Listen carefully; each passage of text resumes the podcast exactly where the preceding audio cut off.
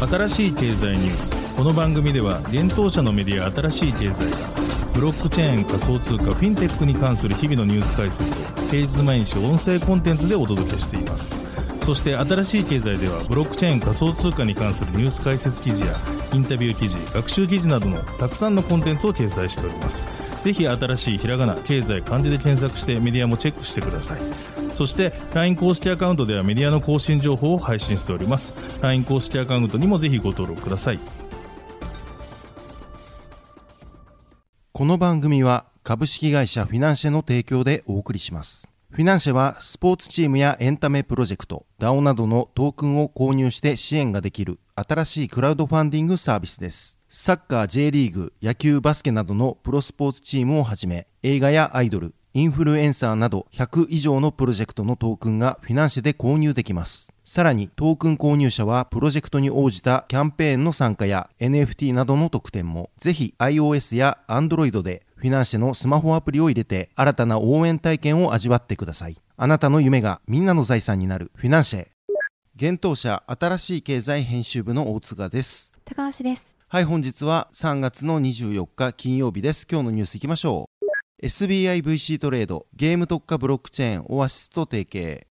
指名手配のテラ創設者ドックオンがモンテネグロで逮捕、身元確認完了し身柄引き渡しへ。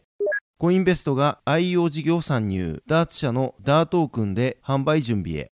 国内初コイントレードにヘデラ上場、アバランチも取り扱い。アバランチネットワークが一時停止、C チェーンは現在復旧済み。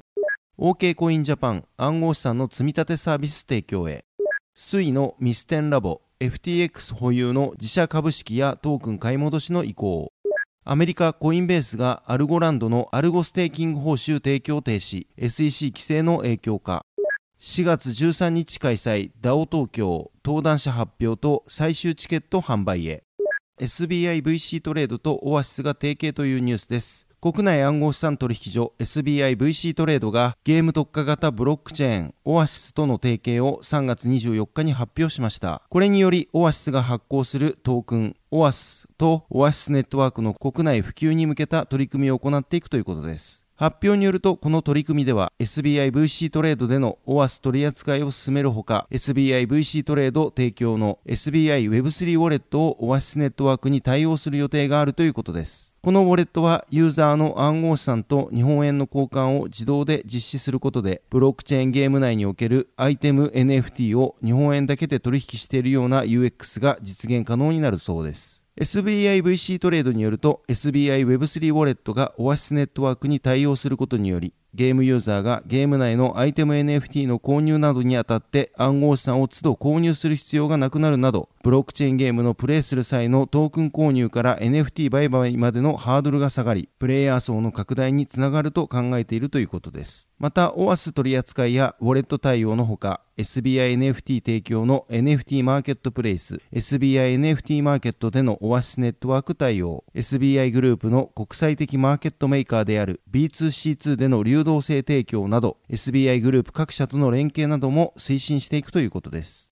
続いてのニュースは、テラ創設者ド・クォン氏の身元確認が完了というニュースです。昨年5月に暴落した暗号資産テラ・ルナとテラ USD を運営するテラフォームラボ創設者のド・クオン氏がモンテネグロのポドゴリツァ空港で逮捕されました。同国のフィリップ・アジッチ内務大臣が3月23日にツイート、その後各社報道機関が続報を報じています。モンテネグロ内務省がアジッチ内務大臣の声明としてツイートした内容によると、逮捕されたのはド・クオン氏及び同氏の側近とされるホン・チャンジュン氏の2名です。なお、両名は3月23日のドバイ行きのフライトのパスポート審査で偽造パスポートを使用したとして、文書偽造の犯罪容疑がかけられ逮捕されています。また、モンテネグロ内務省は犯罪結社の犯罪行為により NCB サウスコリアから令状が発行されたと報告しました。アジッチ氏のツイートによると、ド・クオン氏らは3月23日21時51分時点で身元の確認を待っていたといいます。なお、3月23日23時16分時点の韓国連合ニュースによると、韓国警察がド・クオン氏が所持していた身分証で年齢、国籍、名前、写真を確認し、本人であることを確認。正式な身元確認のため、指紋情報での確認を行い、24日に本人であることが確認されました。なお、本チャンジュン氏の本人確認も完了しています。現在は両者の身柄引き渡しを要求するため、関連手続きを踏んでいるといいます。テラ USD は法定通貨の価格に連動するステーブルコインとして、かつては世界の暗号資産上位10位以内に入っていましたが、昨年5月に1ドルイコール1テラ USD のペッグが崩壊し暴落、テラ USD やルナなどの暗号資産が無価値となり、世界の投資家の間で総額420億ドルの損失が発生したとの試算もあり、投資家らから詐欺で訴えられています。その後、インターポールの手配リストにも掲載されました。昨年6月に韓国捜査当局がテラプロジェクトの関係者に出国禁止令を出し、同年9月には韓国の裁判所がド・クオン氏を含む6人に逮捕状を発布していました。ド・クオン氏とテラフォームラボは2月20日、アメリカ証券取引委員会より証券詐欺指揮の罪で提訴されています。続いてのニュースは、コインベストが IO 事業参入というニュースです。国内暗号資産取引所コインベストが IO 事業への参入を3月24日発表しました。同社は IO 事業の第一弾として分散型台帳技術を用いたデジタルライツマネジメントシステムの構築事業などを手掛けるダーツ株式会社が発行するダートークンデジタルアセットライトトークンの IO 実施に向けた契約を締結したということです。発表によると、ダートークンはダーツエコシステム内の決済用に利用される暗号資産トークンであるということです。なお、ダーツエコシステムは、あらゆる産業に向けて資産価値の定義、資産価値の保全、著作権及び著作隣接権の保全、取引、流通、販促、決済、収益分配等の利便性を提供し、NFT 及びリファンジブルトークン市場の変革に寄与することを目指すといいます。なお、ダーツは RFT リファンジブルトークンについて、唯一無二の NFT に付随する諸権利を個別に定義し、複製して流通させる第三のトークンと説明をしています。IEO イニシャルエクスチェンジオファリングとは企業等のブロックチェーンプロジェクト発行のトークンによる資金調達を暗号資産取引所が支援し具体的には主体となって発行体のトークンを販売するモデルのことです国内において IEO を実施したのは、ハッシュパレットによるコインチェックでのパレットトークンと、サッカー J2 リーグに加盟する FC 琉球による GMO コインでの FCR コイン、そしてトークン発行型クラウドファンディングサービスフィナンシェによるコインチェックでのフィナンシェトークンとなっています。また国内 IEO4 号案件となるオーバース発行の日本アイドルトークン NIDT が3月29日19時から DMM ビットコインとコインブックにて購入申し込みを開始します。また今回のダーツのように IEO に向け準備を進めている事例は複数あります。ビットトレードで準備を進めている EVM 互換の国産ブロックチェーンジャパンオープンチェーン開発元の GU テクノロジーズが発行する手数料トークンや GMO コインが進めるモバイルファクトリーの100%出資子会社であるビットファクトリー発行の QYS コイン。ビットフライヤーではハッシュパレット運営のプレイトゥーアン型ブロックチェーンゲームエルフマスターズのガバナンストークン ELF およびバーチャルワールド YEI を運営する斜め上発行の YEI などをその他複数の案件が IO の準備を進めています。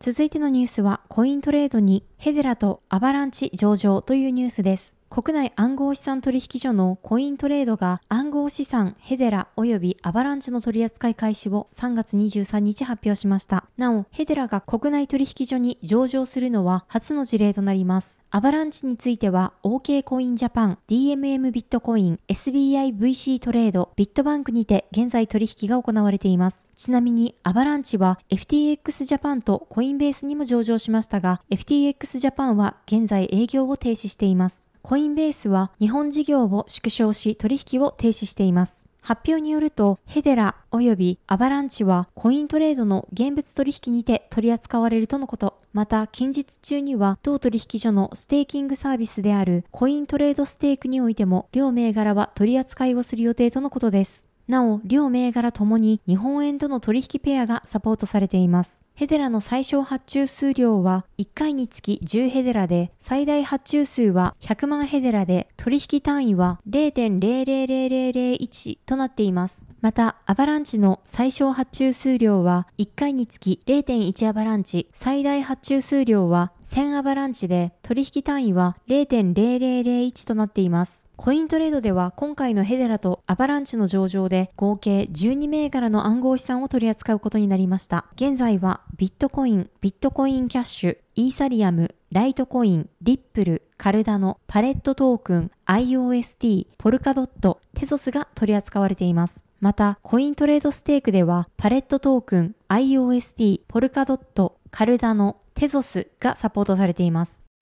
続いてのニュースはアバランチのネットワークが一時停止というニュースです。レイヤー1ブロックチェーンのアバランチが日本時間3月23日11時頃からバグが原因でネットワークが一時停止しました。現在アップデートにより C チェーンは回復しているものの X チェーンは未だトランザクションの処理がほとんどされていない状況です。アバランチは異なるデータ構造を採用する C チェーン、P チェーン、X チェーンの3つのチェーンで構成されたブロックチェーンであり、それぞれで重要機能の役割を分担しています。なお今回停止したのは EVM を実装したスマートコントラクトが利用できる C チェーンと資産の作成及びトレードに特化した X チェーンです。C チェーンではスマートコントラクトの実行が可能なため、 DApps の構築に利用がされます。なお、X チェーンで作成した資産を C チェーンで利用することもできます。ちなみに P チェーンはアバランチにおけるメタデータを記録するチェーンとなっており、 AVAX のステーキングやバリデータ、サブネットの管理に用いられます。今回ネットワークの停止の原因となったのは23日に実装されたアップデートバンフ12に含まれていたバグによるものです。現在アバランチのバリデーターノード運用者は修正版のアップグレードへ更新するよう呼びかけられています。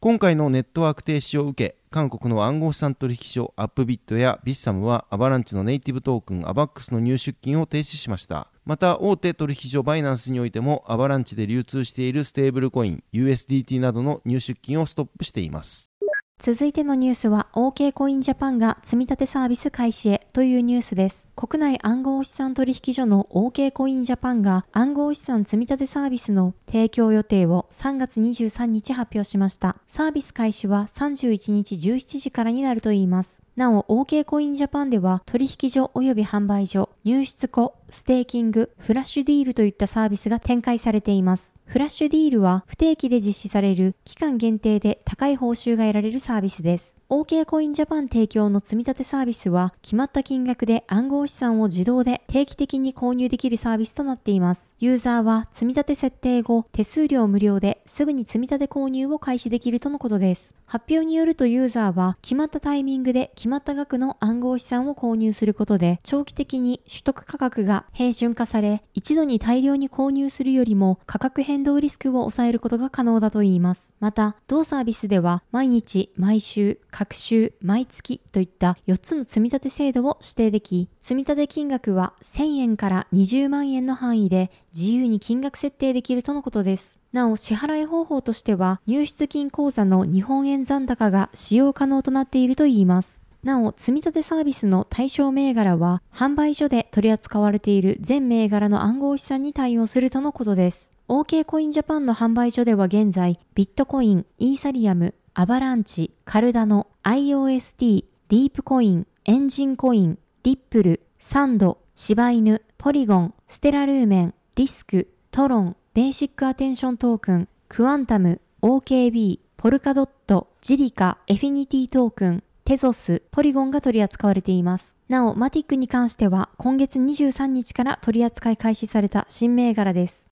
続いてのニュースは、ミステンラボ FTX 保有の株式やトークン買い戻しの意向というニュースです。 Sui ブロックチェーンを開発するミステンラボが3月16日、FTX トレーディングが保有するミステンラボへの株式投資と Sui トークンのワラントを買い戻すため、意思表明書を交付しました。裁判資料により明らかとなり、3月24日、各報道機関が報じました。ミステンラボは昨年9月、FTX ベンチャーズが主導するシリーズ B ラウンドにて3億ドル日本円にして約430億円の資金調達を完了しています。裁判資料によれば FTX ベンチャーズは同ラウンドで1億100万ドルを投資し、ミステンラボの優先株式のミステンラボの優先優先株式約57万株と最大で約8億9000万 Sui トークンを購入できるワラントを受け取ったといいます。今回ミステンラボはこれら FTX トレーディングの所有分を9600万ドルで買い戻したい意向のようです。迅速な取引完了を希望する旨を FTX トレーディングとその債務者らと話し合ったといいます。これを受け債務者は投資銀行ペレラ・ワインバーグパートナーズ PWP の支援のもと調印前に本公開買い付けの価値に関する市場調査を実施しました。ミステンラボとは別の購入希望者1名からオファーを受けましたが検討の結果ミステンラボこの提案が最善だと判断されたといいます。なお、本公開買い付けは2023年4月27日に終了予定であり、債務者は売却命令が下される日まで第三者からより高く優れた提案を募集できるとのことです。裁判資料には PWP の支援を受けて代替案を徹底的に評価した結果、債権者はミステンラボとの取引を進め、相互に合意できる取引実行へ向けて取り組むことこそが彼らの財産と有権者にとって最善の利益であると判断したと記されていますが、債権者は今後数週間にわたり、権益のマーケティングを続け、より高く優れたオファーが存在しないことを確認すると予測すると記されています。大手暗号資産取引所の FTX は昨年11月に破綻し、現在破産裁判が行われている最中です。FTX の再編を手掛ける現 CEO のジョン・ J・ レイ3世氏は債権者に対し破産した FTX からの回収金を最大化すべく努力を重ねています。今回の取り組みもそのプロセスの一部だと見られています。今回の取り組みもそのプロセスの一部だと見られます。昨年11月にはブロックチェーンのインターオペラビリティプロトコルを開発するレイヤー0が FTX や FTX ベンチャーズ及びアラメダが保有するレイヤー0の株式及びトークンワラントなどを全て買い戻したと発表していました。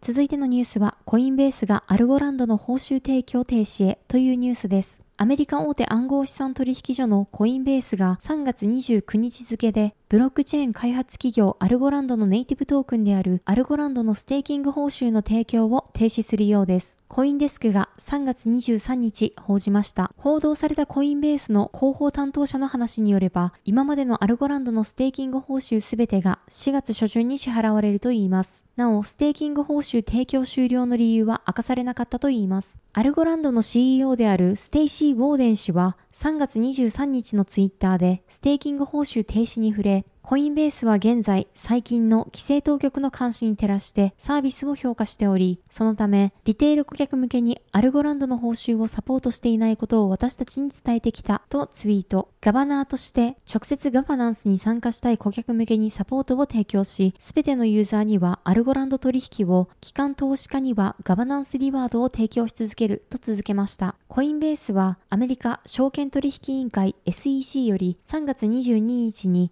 企業、個人に法的措置を講じる予定だと通達する公式文書のウェルズ通知を受け取っています。アルゴランドは2017年に設立されたブロックチェーン開発企業です。創設者は暗号理論でチューリング賞を受賞したイタリア出身の計算機科学者シルビオ・ミカリ氏です。アルゴランドはピュアプルーフオブステークと呼ばれるコンセンサスアルゴリズムを採用することで他のパブリックブロックチェーンと比較して分散性の高い構造を実現しています。昨年12月にはイタリアの保証プラットフォームであるデジタルシュアリティーズのサポートを発表しています。続いてのニュースは DAO 東京の登壇者が発表というニュースです。日本初開催の DAO 特化型カンファレンス DAO 東京の登壇者が3月24日に発表されました。DAO 東京は国内拠点で Web3 インキュベーションプログラムを運営するフラクトンベンチャーズが主催するカンファレンスです。4月13日に東京都千代田区の神田明神ホールにて開催がされます。なお、このカンファレンスのトップスポンサーは暗号資産保管のセキュリティを強化する仕組み、マルチシグを採用したウォレットソリューションを提供する政府であることが発表されています。DAO 東京開催まで20日となった本日、同カンファレンスの登壇者が発表されました。なお、登壇者は直接現地にて登壇するということです。発表された登壇者は次の通りです。その他登壇者については随時公式サイトにて公開していくということです。登壇するのは政府のルーク・ショール、タリーのデニソン・バートラム、カーブラボのパトリック・ローソン、メーカーダウのジョセリン・ちゃん、コンセンシスのマット・ライト、ディスコのエビン・マクマーレン、コリスのチェルシー・クボ、セロファウンデーションからアンナ、メタカーテルベンチャーズダオからロルフ・ホーファー、渋谷 .xyz からジャッキーとなっています。なお、ダオ東京の最終チケット販売である Wave3 販売が3月25日0時日本時間より実施されるということです。過去の Wave1 および Wave2 はすべて即日完売したということです。はい、本日のニュースは以上となります。このように私たち、新しい経済編集部では、ブロックチェーン暗号資産に関するニュースを平日毎日ラジオで配信をしております。本日ご紹介したニュースはすべてサイトの方に上がっております。ぜひサイトの方も見に来てください。新しいひらがな、経済漢字で検索して見に来ていただければと思います。それでは本日はありがとうございました。ありがとうございました。